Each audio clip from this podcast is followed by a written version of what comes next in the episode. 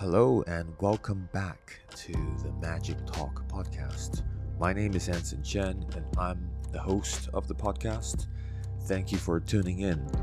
Today we have a very special guest. He's a good friend of mine. His name is Ben Seidman. Ben Seidman is a wonderful magician who has this unique ability to creatively mix psychological magic, stand up comedy, pickpocketing, sleight of hand into this impactful and interactive show for any audiences. I've seen his show, I've seen his work close up, in person, and on the stage in front of hundreds of people. If you never had the chance to see him, do it. Go see him. Do whatever it takes. Some of you I also know that you might have seen his work on Penn and Teller Fool Us, as well as Netflix's Brainchild. So, in today's episode, we talked about some of his work behind the scenes in creating some viral and popular TV shows, as well as his experience on stage and how he goes about creating new material, prepares for shows, and how he gets his inspirations as well as his backstories. I think this is an episode that is going to get you a lot to think about, and I hope you enjoy the conversation. As always, please send through any messages in regards to feedback or questions to at Mr. Anson Chen on Instagram. That is at M R A N S O N C H E N. I love hearing from you guys, so thank you for your support. Thank you for sharing this podcast. I really appreciate it. Without further ado, let's get into the podcast with Ben Seidman.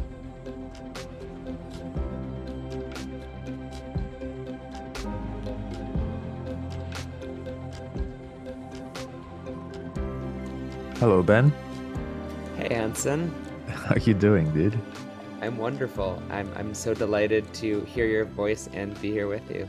Yeah, yeah. I know. Um, as we're setting up this call, you just finished a show for a thousand people. I did. Yeah, I think it was about 900. Um, the one a couple of, or no, the one two nights ago. The one last night, I suppose. Yeah, I'm I'm really out of sorts. The one last night was 1200. This was like 900 some. And how does that? I mean, how does that feel to you? Like in terms of like audience size, do you is that what you prefer, or how how does it? um Not big enough. I want it to be more people. I want there to be more. No, it's great. I mean, it's what's interesting is the one last night was a corporate event, and they were all at banquet rounds, which, as you know, spreads out the audience like crazy. Like if you pe- if you see people theatrically versus at banquet tables, people are so much closer theatrically. Um, but but they had good IMAG, so there was good video, so the people in the back really felt like they had a front row seat.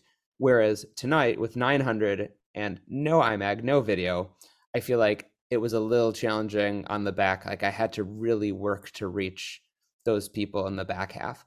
Um, but it still feels really great, and there's there's an awesome energy to it. I mean, the one last night was in a convention center. This was in an arena at a college, so both very different shows and different demographics.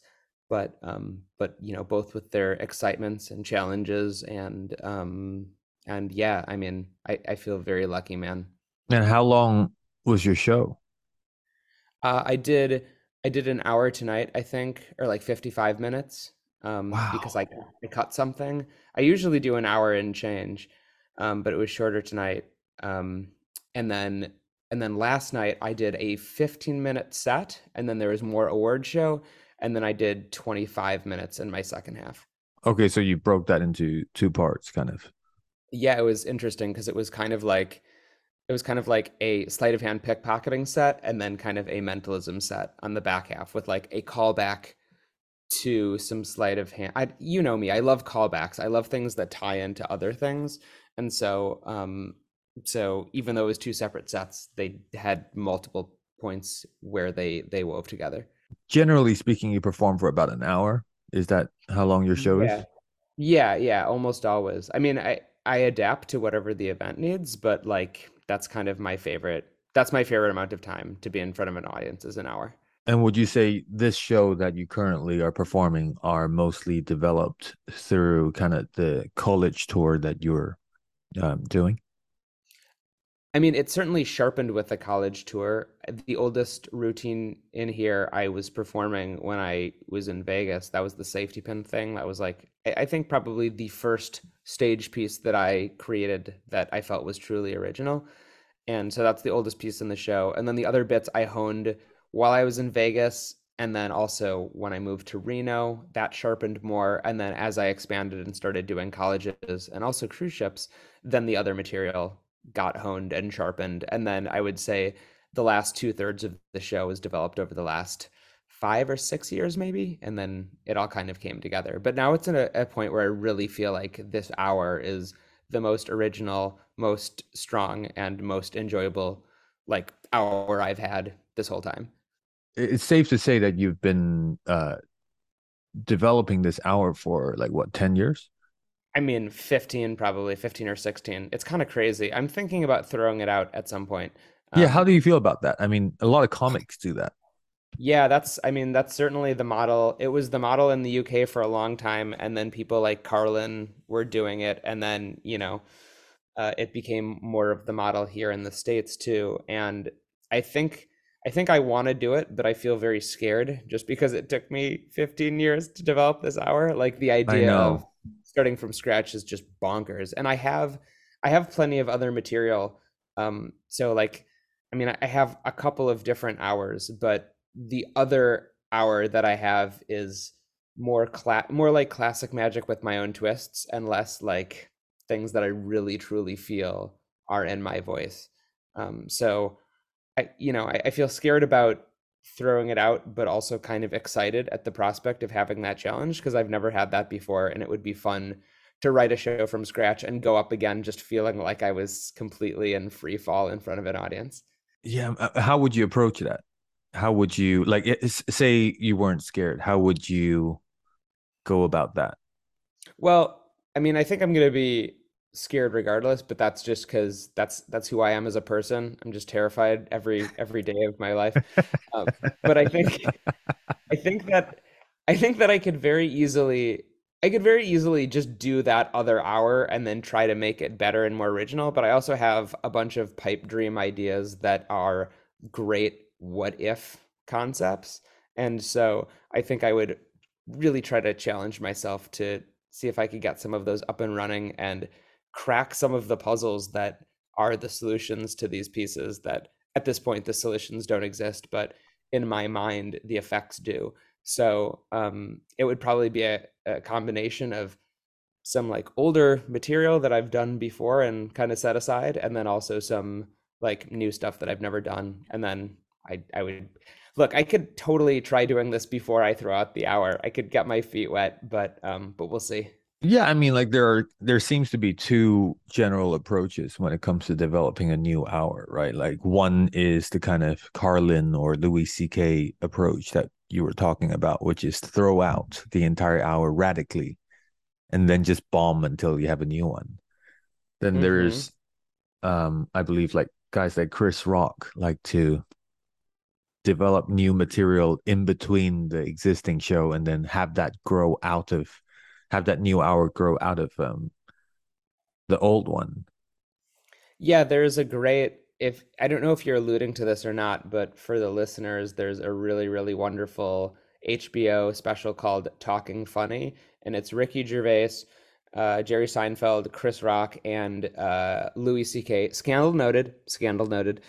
Uh, but it's the four of them. I don't even know what that means here, but yeah. Oh goodness! Okay. Oh goodness! Has has news not made its way to China over the last four years? Um, I, I, don't want to. I'm. Th- this is a thing that um. I'm. Let's just put it this way. I'm not going to be another white guy talking about uh talking about that on on a podcast. I can't bring myself to do it. But um. Anyway, scandal set aside. Um. It's a great interview where they talk about comedy and they talk about developing hours and Louis C.K. talks about throwing out his hour, and Seinfeld talks about how his method has been over time, slowly, you know, a, a piece might leave the hour and a new new one might come in and it sort of slowly changes over time but like sourdough bread there's always a little bit of that starter some of that core material in there and i think seinfeld has violated that and written new hours since but it's kind of two different schools of thought and i've always subscribed to that og seinfeld model which is you try to create the absolute very best hour you possibly can and slowly sharpen it right. over time um, but you know, I had a kid come up to me after the show tonight who was like, he's like, "Hey, I'm a senior. I saw you last year. I saw you virtually the year before during the pandemic, and I saw you the year before that. So he had seen me perform four years in a row. He's like, "Come on, man." no, not at all. In my mind, in my mind, that's what I felt. I was like, "Is it getting old for you?" And he was like, very earnestly, he was like, "No, not at all. I love." seeing people's reactions when I know what's coming and they don't. So that was interesting. I'm all hard on myself about like how I haven't thrown out the hour yet, but it's nice when you hear people who are just like really truly appreciating it even after they've seen it multiple times. That's um, interesting. I, I, think I think there is something about the way you write and the way you construct your shows. I mean, it's mm-hmm. like it's like a good movie where people pick up different details as they you know what you know watch it the second time or third time especially over a, a, span of like four years i don't think like his memory would actually serve him very well when it comes to you know trying to pick up the details of of the show yeah there's like there's little bits in there like easter eggs that you pick up on a second or third viewing and then also things change just because it is a new crowd of people and i am always changing and tweaking things. So it is a it's the same show, but it's also different um, based on the circumstances. So um, yeah, I don't know. I just like I'm I, I finally have gotten to the point where I'm so proud of this hour that I feel like I want to show it to literally anyone who will watch. Like there was a time where I felt like, oh, if Michael Weber saw this, he would go, "Yeah, it's pretty good, but you know that part's fill or whatever." I would show this to Michael Weber for the listener, the non-Magic listeners. If I don't know if there are any, but like anyone in Magic who's very highly respected um, in that boys' club, um, like now I'm at a point where I would be so proud to show this this show to anybody and would be happy to share it with anyone who will watch. So that feels really great. Yeah, I mean, th- does the the kind of like the big boys club does that um influence the way you think? Like do you oh do you yeah, care 100%. about their opinion? yes i have a little tiny derek DelGaudio living in my brain criticizing oh, my that must be horrible I mean, you know, he, no wonder you also... live in fear.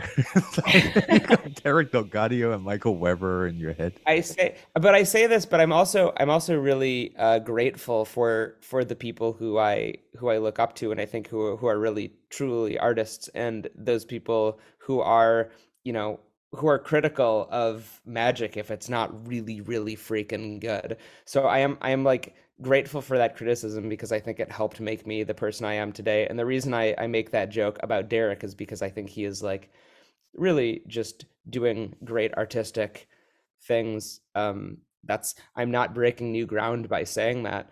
Um, mm-hmm. but like I, I feel like there was a time where I would be nervous for Derek to come and see me, and now I would be like so excited for him to to see the hour because I think it's I think it's gotten really That's really great. Nice. That's great. That yeah, that's a good sign that you're doing something right. Yeah, I think so. I, I hope so. I, I'm all I can do is is try to be a better magician and to try to get a little better every day, and um and everything else is just like everything else is just a, a part of life. I mean, I'm so like I'm so driven by this stuff. I go to bed thinking about magic. I wake up thinking about magic. It's just it's it's a curse and a blessing. oh, I I 100% agree and understand. So what is what is the work, man? What is it that you do that makes you grow? That's a great question. I, I, I sometimes think of those things as different things. Like the work is getting on the airplane and then getting to the hotel and then figuring out the timing and the logistics like that to me is the day job sure but so i think of that as the work and then I guess I I guess I do frame the creative process as work, but it's such a different thing.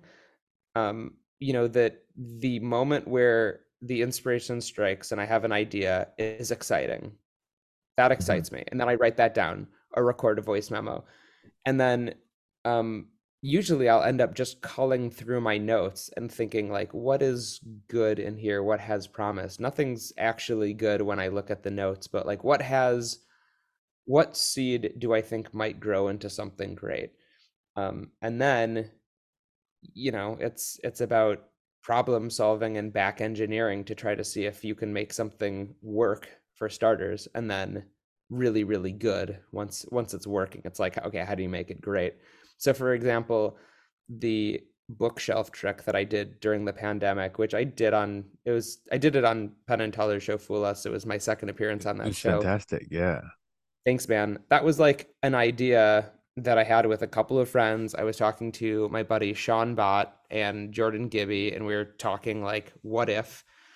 And then also Tim Catlett, my first magic mentor, had a similar idea when we were talking. And then it was a matter of like, okay, how can I bring this thing to life? And then that was like, I don't know, thousands of hours just working on this thing. And luckily I have like I have wonderful people who would step in and um, and make suggestions and help out with things like Charlie Caper from Sweden, Rob Dominich, who's in who's in Dallas. Um, it was a bit of a team effort, and then just an absolutely absurd amount of work trying to make this thing actually uh, work and look the way that it's supposed to. Did you create that just for the Penn and Teller Fool Us, or did you create that for your virtual show in general? Yeah, just for the virtual show. I had no intention of doing it on Fool Us. In fact, I did it for a couple of magician friends and I did it for Bill Herz, and he was like, "Oh my God, you have to show Caveney this. You have to show Mike Caveney. Get on Zoom with him, please show it to him." And then I I messaged Caveney, and I'd also talked to John Lovick, and I was like, "Oh, John, I'm doing this. I'm doing this thing for Caveney. Do you want to come see it?" And so I invited a, a just a couple of magician friends, and then I thought, "Oh, Teller would like this." So I emailed Teller, and I was like, "Teller, I came up with this cool thing. Do you want to see it?" And he wrote back, absolutely not. Don't show it to me. Please come back on the show and do it on the show, whatever it is. That's great. Really nice of him. And I also had no intention of going back on the show, but then I don't know. Teller buttered me up. He was just like, "We think you're so wonderful and so great and so talented." And I was like, "Ah, oh, god damn it, Teller. Okay, fine. I'll come back on the show." right, right, right. What was your experience on the show like? Were you were you Which nervous? one? The, fir- the, the first, first time one. I think the first Oh. one specifically because it was live, right? Yeah, yeah, yeah. That was that was the one that was in their theater. Yeah, I mean, I was totally nervous. I had done some TV before, but not in a uh, like not in front of a large live audience with that many cameras. And also, like now I consider Teller and like Teller a, a friend who I don't talk to too often, but I would certainly call him a friend. And and Penn, we've chatted now too. But at that time, I'd only met them briefly when I was consulting on Mindfreak um, I didn't know them that well, and so I think that also that also certainly made me nervous. And um, yeah, it was it was a great experience. Um, I definitely thought that I would fool them, and felt a little hurt that I didn't get the trophy. But um, but also at the same time, I was like, oh my god, I got to spend a bunch more time with Johnny Thompson. I got to do this thing. A lot of people saw it. And then once a lot of people saw it, people saw the other stuff I had done on TV, like the Travel Channel clips, which had very few view- views. Now, like that went up. And so it was good for me uh, to push me both to do something out of my comfort zone and also it helped put more eyes on me, which was awesome. That was season two, though, right? Now there's like, there's, there's 150,000 seasons of Penn and Teller Fool Us now, I think It's Um, a lot. Yeah. a lot but but uh, that was i think season two it was at least i believe the first season in the us and so that really meant something Yeah, and you've done a lot of TV shows. Um, i don't know about a lot but i've done i've done a bunch more than most. that's true And how do you enjoy them? yeah yeah i mean they're so much fun like it's such a it's such an interesting experience because they're all so very different Mm. yet you get to use like your live show instincts, you get to use the creative instincts. There's a real mental game. There's like mental gymnastics that takes place about like okay, you're going into a situation that is different than you normally perform. And also this is going to be a thing that exists in perpetuity. Yeah. Like this this will never go away. It will even if people don't see it, it'll get uploaded somewhere and you know, th- there is a pressure with that. And so it's fun to try to design magic that is as bulletproof as possible to try to make it as impossible to reconstruct as as as you can. And then also you start then looking at your live material too and you're like okay if i put all this work into making this seamless and bulletproof why am i not doing this with more of my just normal magic? So it's it's a i think for me it's been a a really good thing for just focusing on designing magic even in a live environment um, mm-hmm. because it makes you approach it differently. Yeah.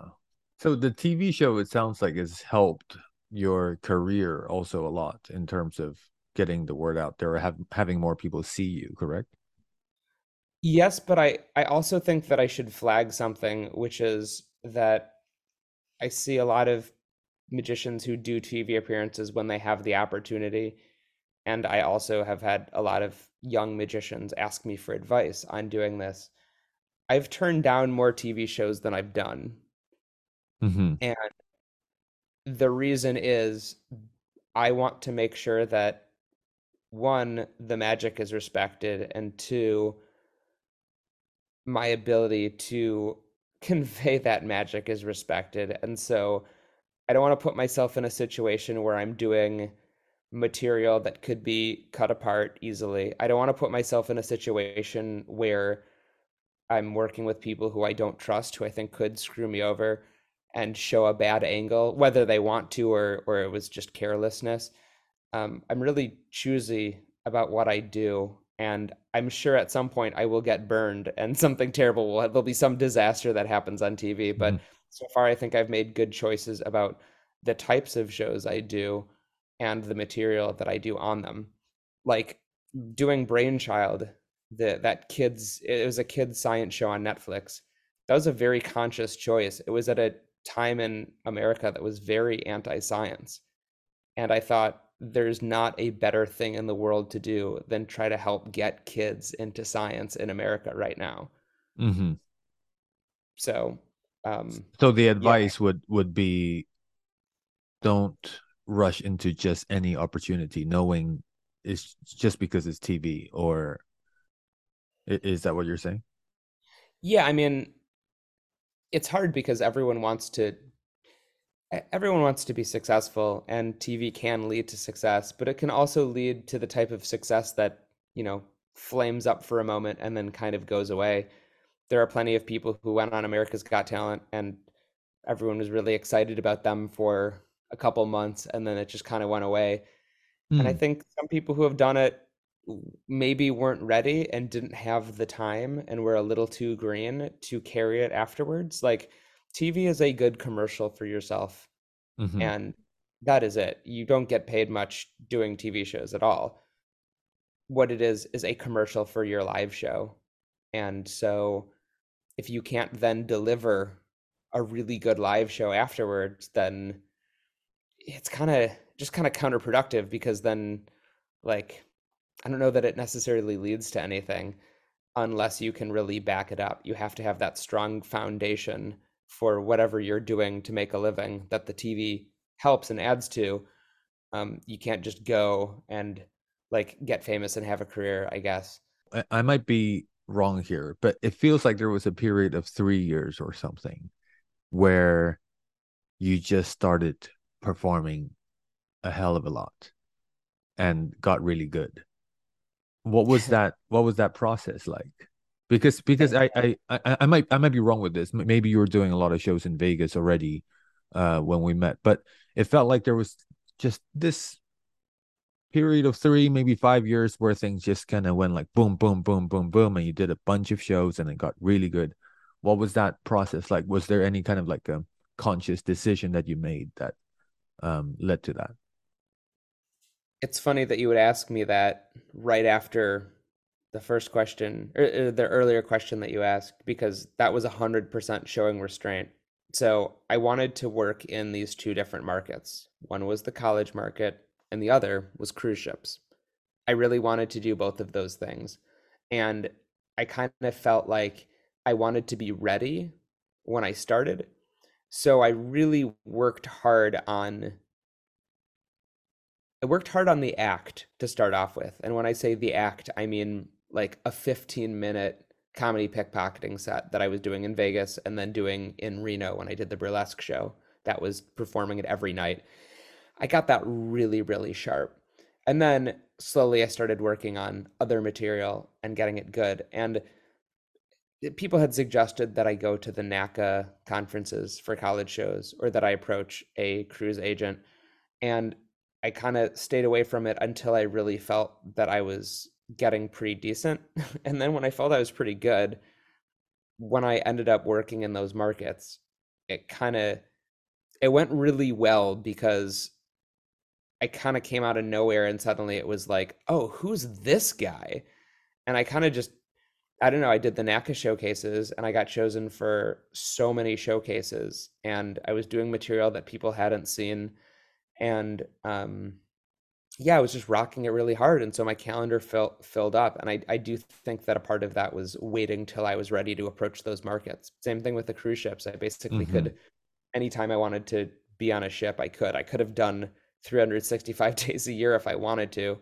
Um, so I just filled my schedule with colleges and cruises and then did, yeah, years of just being on the road for almost every day of the year. And just i mean yeah grinding it out and the show just got better from there like there's no shortcuts it all has to be just doing it over and over and over and over again and that's so, that's how you get good so you did you did have a vision that i wanted to do college shows and cruise cruise ship shows and then start preparing um from from that vision. Is that correct?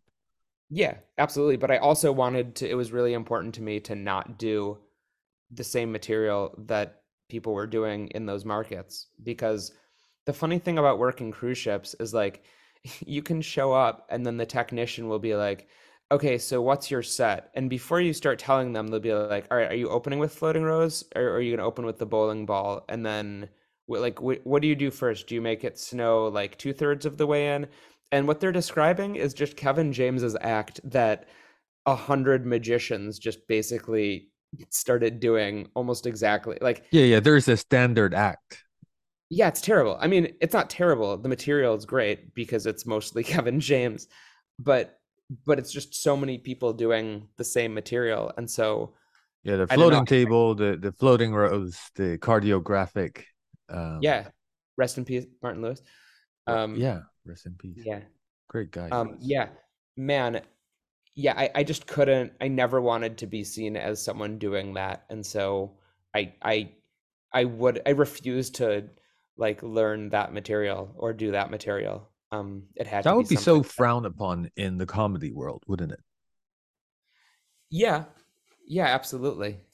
Your act is one of the most well integrated with comedy that I've seen. What what's your kind of like secret to that? Because I, I see a lot of um integration where it's um it's either a comic hiding behind a magician or magician hiding hiding behind a comic where the comedy and the magic they don't complement each other. But you seem to have made it work. Thanks man. Um yeah comedy is important to me. You wouldn't know it by listening to this conversation. But generally speaking on tv what or uh, you know on, on, stage and on tv i like that that's an important part of it for me. Um well you know luke Jermay once said to me uh, and then again luke Jermay rest in peace. Just kidding luke's fine. Luke's totally fine. He's doing great uh, luke Jermay once said to me uh, I know you know this, but for the viewers, Luke and I like toured together and we were roommates in Vegas for a while. We spent a lot of time together.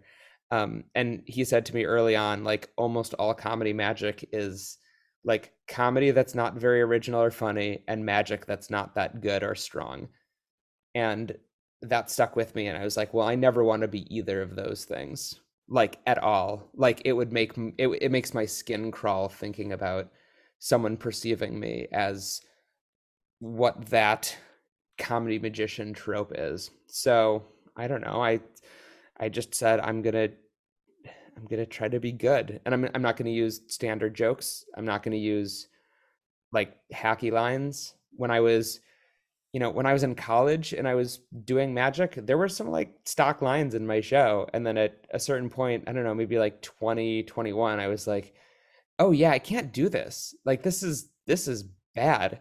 Luckily I had people around me who were, you know, the people who look down or uh, look down upon that stuff. It's like you want critical friends who will be like, "Hey dude, knock it off. You can't say that." That's like You're better than I, that. Heard, I've heard that before, and you're better than that. And if you're not better than that, then wh- why are you even doing this? Go home. Uh, so, so I just yeah, no no stock lines, super important.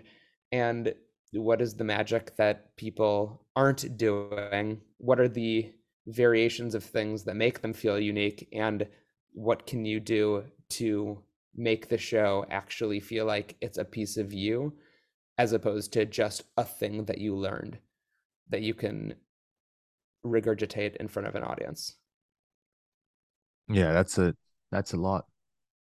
It's not. I mean, dude. It, it, again, this stuff came for me over the course of like ten years. You know, like I don't think there's any like no part of me thinks that this is easy. Um, it, it's it's not. Like it's easy to be hack. It's really easy to go on stage and get laughs and amaze people if you don't have any like ethics or taste. yeah, yeah. Like, I mean, a lot yeah. of people don't, and they get laughs, and they do a fine show. Yeah, and you know what? If you're doing classic magic and you're doing like good comedy, and that's just like putting goodness in the world, and it's not like if it's classic and it's not like stolen material, then good for you. Like you're you're doing great. Like some of some of our favorite magicians do great classic material. Um, I'm not. I'm not even. I don't want to sound like I'm. I'm frowning upon the classics. There's a reason why cups and balls is a perfect routine. Um, it, it just. It just became very clear to me early on that um, that that wasn't the right direction for me, at least for writing this stage show that I do. Like I wanted it to feel like it was an experience where you left going, okay, I haven't I haven't seen that stuff before. I think the way people consume entertainment and the way people interact with videos and social media and all that, I think it is doing something to what we call classics um, in, in a way that's different before. I think previously, before internet or YouTube and all that, you can have a classic act or or a signature act and you just do that 10 minutes for eternity till you die right?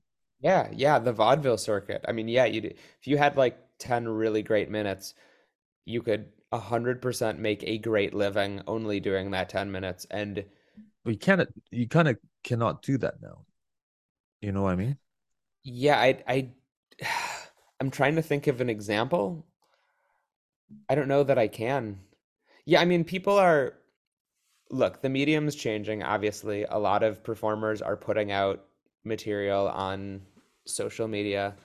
Um, I have my own mixed feelings about that um, from a magic standpoint, um, but people are certainly doing that. And then there's this need to, you know, the the social media is a machine, and so if people want to play that game and try to get lots of views and lots of followers there really is a component of just cranking out a lot and you have to you have to produce an enormous amount of material and that just doesn't that's just not copacetic with with good magic just because you're going to end up like yeah you just buy tricks learn them do them for people it's like I don't know. There's there's become a demonstrator of um, new effects kind of Totally, totally. And then like, all right, you see some of these people who will do that, and then they'll like they'll stooge the audience to just freak out and go crazy.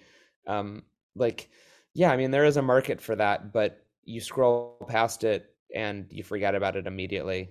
Um, I know someone who hired a, I'm not going to say who, but hired a famous social media magician to perform at his party. And this is a guy who has like millions of people who are followers of his on social media. right And the guy who hired him knew magic. Like he he was a magic connoisseur and he was so disappointed and he was like I would never hire that guy again. I mean, cuz he just saw through the facade. I would much rather be a performer who has a foundation and can really do a live show um, Yeah. than be than have tons of tons and tons of fans and followers but not actually be able to to perform. no 100% i i agree. I mean to an extent i mean you are a bit of a hybrid of both right? I mean you are definitely more up to date with the age of the internet in comparison to some of you know like great performers some of some of the friends that we know who are completely offline completely just underground. The world would have no access to them um even if they were to try to reach them but All right, you- so if you're playing everyone if you're playing the Armando drinking game, take a shot. Yep. that's that's that's number one. Um but but you know what I mean? There's a there seems to be a balance that's quite um that's shifting in in the world, I think. Yeah, I'm I'm not I'm not too sure where it is going to go because like once you're doing magic in VR or once you have AI doing magic, it it's not I mean, you can do anything, right? So either people will find a way to make that amazing or magic will be this archaic thing where people you know, huddle into the dingy jazz club to see a live performer, which people haven't done in years. Like it, it only exists, like good magic only exists it, in the moment. And although it can appear on TV, you can use TV as a delivery system, it loses something we all know. Like real live magic is hard to beat. Um, so I don't know what the future will hold. Um, like someone's going to do a great magic show in Web3 probably, but I don't know what that looks like. You did a lot of virtual shows. I did, What, yes. What was that experience like? Did you enjoy it? I did actually. I I loved it. Uh, so part of that was just practically speaking, after being on the road so much, like being able to finish a show and then just go into the other wor- room and my my wife and my dog and my snacks were all there. Right. like just not having to get on a plane immediately like that so practically speaking that was awesome um, but it was also a cool challenge like designing a show around uh, around a you know a virtual space and partially it's because i have this true love for close-up magic and i don't get to perform it all that often because i'm usually in front of a lot of people and they can't see coins you know more than a few rows back um, so Mhm. getting to getting to perform some of this material that I've been developing slowly over time, but never actually had the opportunity to do for humans um, was really exciting and fun. Yeah, yeah, yeah. And do you how often do you do close up magic now? Oh, that's a good question. I mean, it depends. It goes through waves. Sometimes I will be hired to do a stage show and also close up, and so I'll I'll do them both. Um, and then sometimes,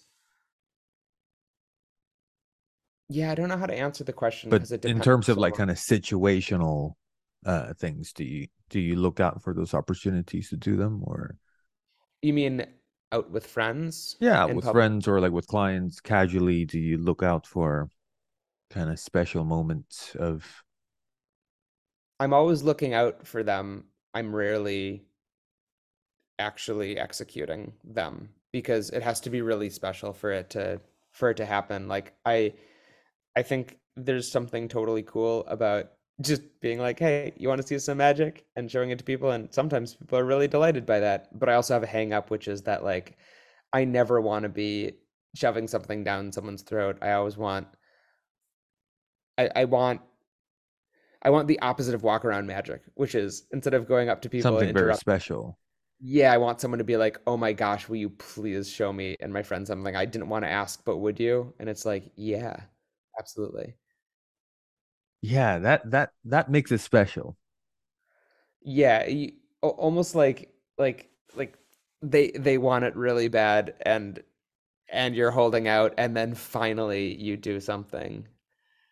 I don't know, that to me is that to me is so much better than like, "Hey guys, I'm the magician. Want to see a trick?" No, the the the frame of it is um it makes a huge difference, right? It's like the one they're seeking out this mystery or this experience of mystery. There's also something already at stake. Is like they might potentially get rejected. You know, Totally. and that that already brings some emotions, right? As opposed to what like they're pouring drinks and you go, uh, um, do you want to see a magic? It's like just it's different.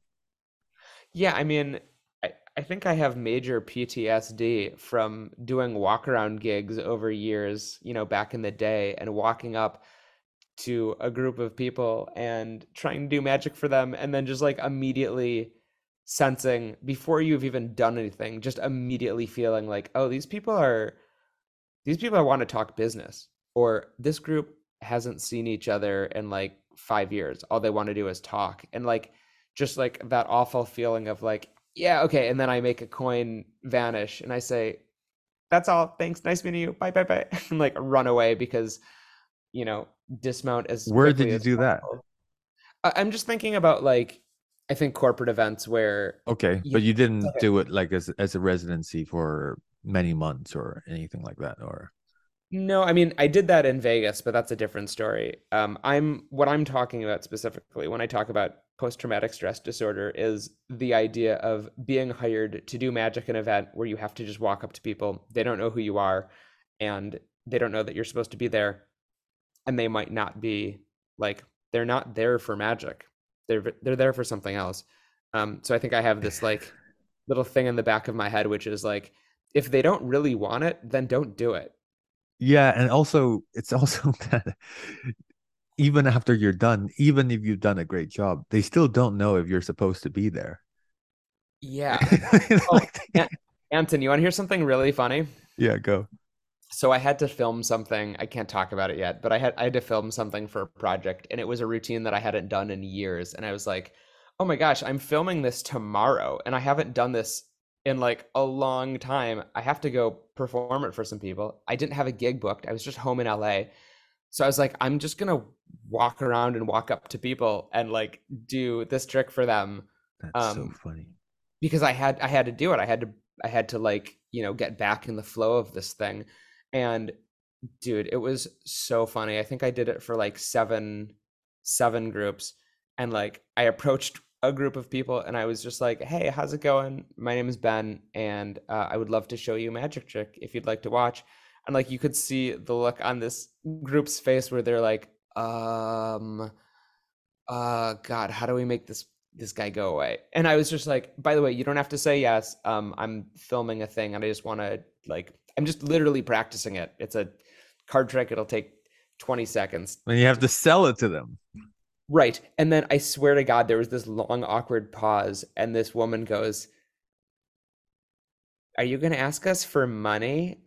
And then i started laughing and i was like oh no. No no no no no. Not at all. You guys couldn't afford to hire me if you tried. No no no. This is just i just want to do a trick and then they're like wait what? And i was like here let me the just show fuck did to you. say? yeah and then i was just like here i'm just gonna do this. And so i did a magic trick for them and they were like super blown away and it was great. And they were like wait who are you again? And i was like it doesn't matter. And then i left. Um but it, it like just that feeling of people going like ugh what is this? just makes my stomach turn.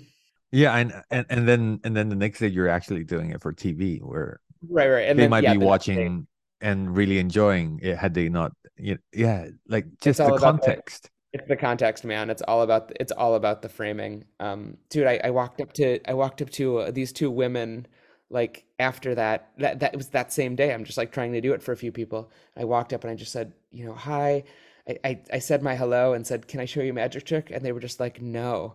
And I was like, "Okay, I'm sorry. Goodbye." That is so funny. And then yeah, next next thing next thing I know, I'm in front of like a bunch of TV cameras and Yeah, they're like, uh, yeah. Mr. Seidman, where where do you where do you want the cameras to be? A hundred They're just like they're like, everything set up. I know, and they're treating me like so special, and the people I'm performing for are so excited. Context, man. Context. Like that reminds me of a story that my friend Mo told me. Um, one day he he was in Shanghai. He wasn't there when this happened, but um, it was one night in Hong Kong in a comedy club on a Tuesday night open mic. All of a sudden, um, the owner just, you know, they said, "All right, no more phones, uh, no recordings. Uh, if you guys want to stay, you stay. Um, or, or or you're just gonna have to leave now because the next um, we, we have a special guest coming. It was Dave. It was Dave Chappelle. Oh, I was, you know, it's funny. As you were saying that, I was queuing up my own story of when that happened. It was also Chappelle. No way. I, I want to hear that. But basically, even someone like Dave Chappelle, when he comes to Hong Kong, probably for I don't know for pleasure or for work, he would just take a night out where you know where he would perform at a random ass comedy club where people potentially didn't know him, right? I I think I think there is something to be said about that. You know that that kind of discomfort and Yeah. doing it that way. But man, that that takes a lot of um that that's real that's real dedication. I think. I feel like I want to be the type of person who I can who can perform for anyone in any situation anywhere. And I think I am that person, but it doesn't mean that it's going to feel like I want it to feel.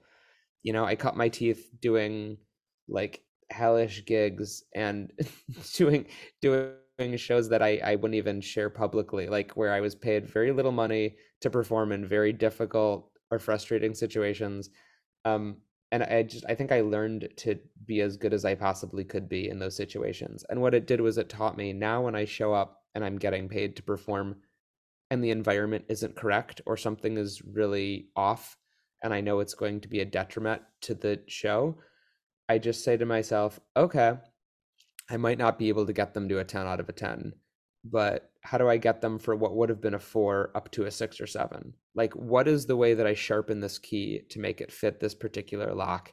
And how do I make this as good as it can be despite the obstacles? And that's a fun little game when you show up and you know there's no microphone and there's no chairs or you know whatever whatever the difficult situation I mean, is you or you must have done some difficult shows.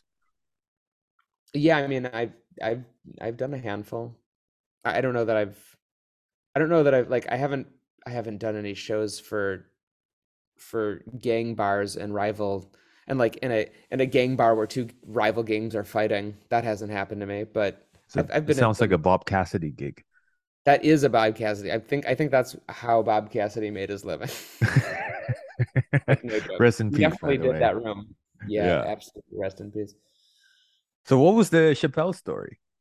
Oh, I mean, it's not much of a story. I was thinking about the same thing. A buddy of mine was like, "Hey, I'm going up on this show in Venice. Come see it." Or no, Santa Monica. And um and I went and there was like, I don't know, maybe 35 people in the room and it was a great lineup and it was super chill. And then like Chappelle just came up and did two and a half hours.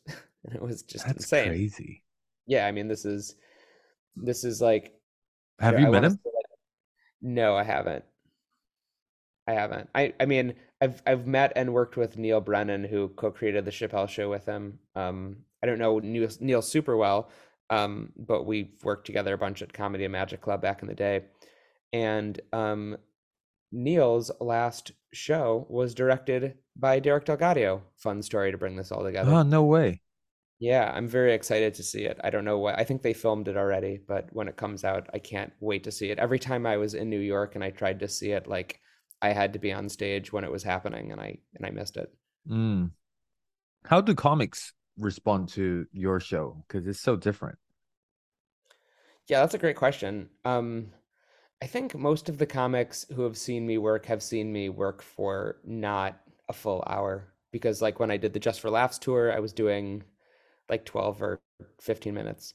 Um, and when I'm performing at a comedy club, usually it's a shorter set too. Um, so I mean, I can speak to my friends. Like Mike Kaplan is a really good friend of mine and one of my favorite comedians too. He's amazing, and he's seen my full hour a handful of times. Um, which you know he's very very complimentary and it feels amazing because just like I want to impress the magicians who I respect most, I want to impress the comedians who I respect mm-hmm. most.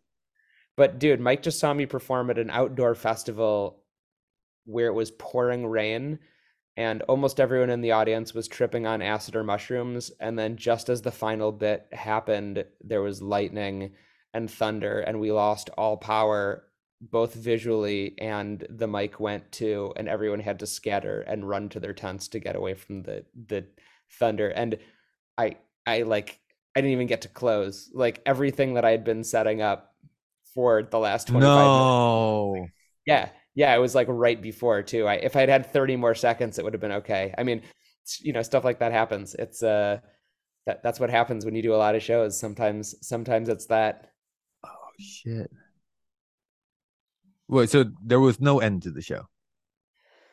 Um, I mean, the end of the show is me trying to scream off mic in the dark. Look, it matches. like, uh, no, that's so. Funny. Yeah, yeah, you know what I close with. Um, yeah, just like yeah, D- disaster. But I kind of I got off stage in the pouring rain, like trying to keep my pro, you know, my my briefcase from getting soaked. I just kind of like laughed to myself. I was like, yeah, why wouldn't this happen? That's okay.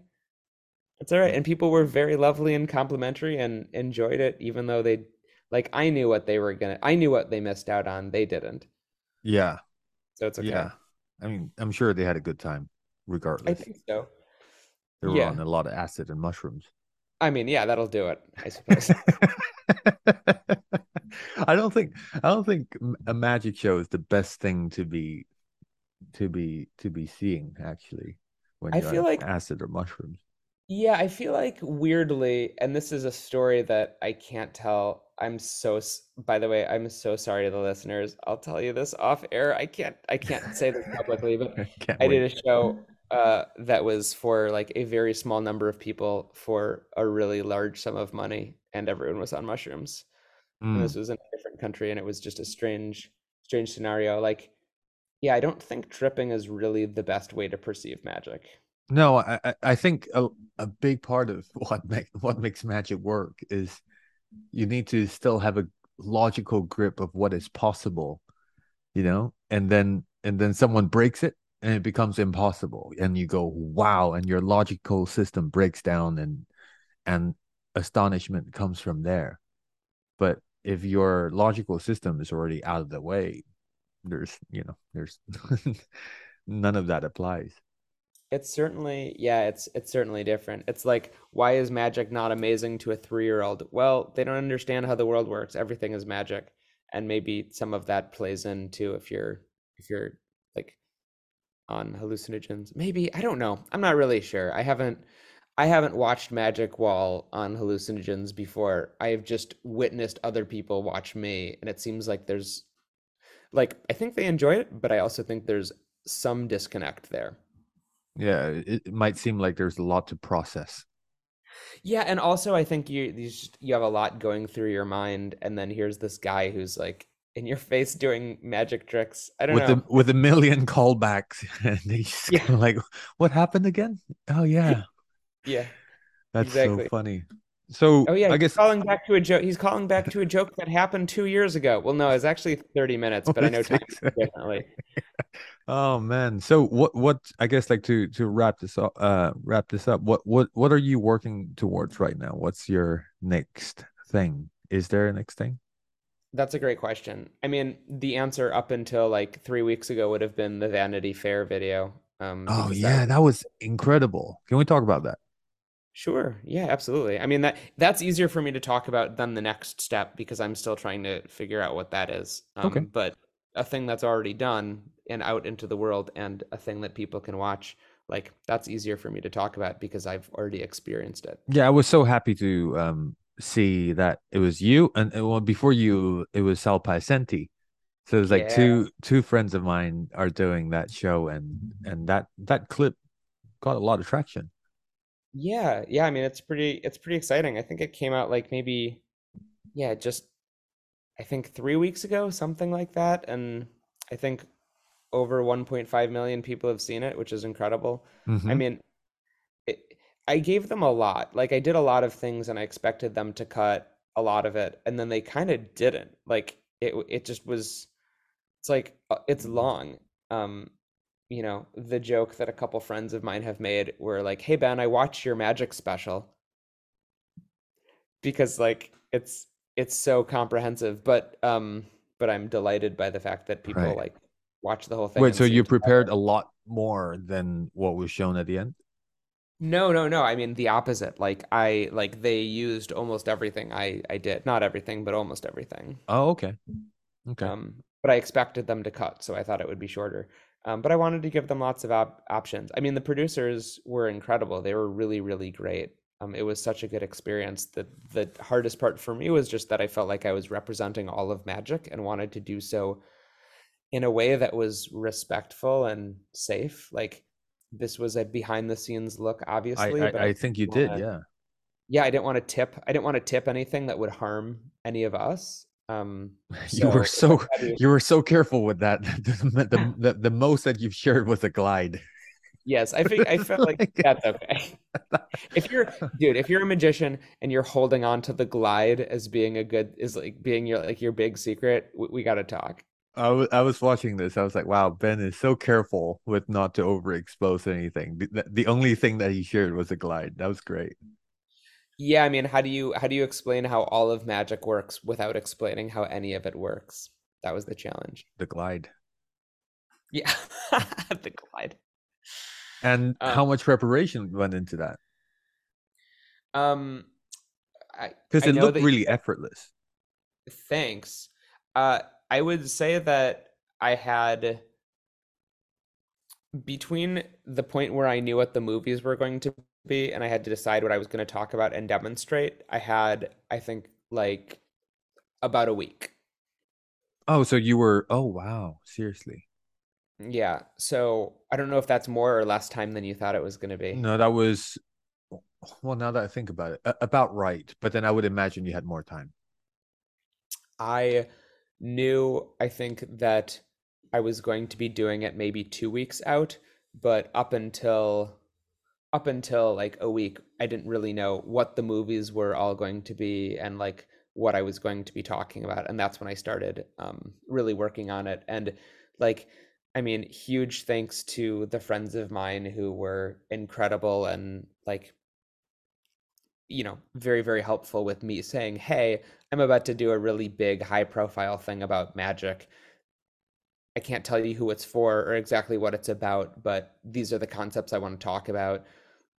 What do you think of this? Or do you have any ideas? Like, thank you to, you know, Jared Kopf and Eric Mead and Jamie Ian Swiss and Travis Sentel and the people who I, you know, love and appreciate who helped out by saying like, "Hey, I think this is a good direction for you to go down," um, or "Hey, I don't know if that's actually going to turn out the way that you want it to be."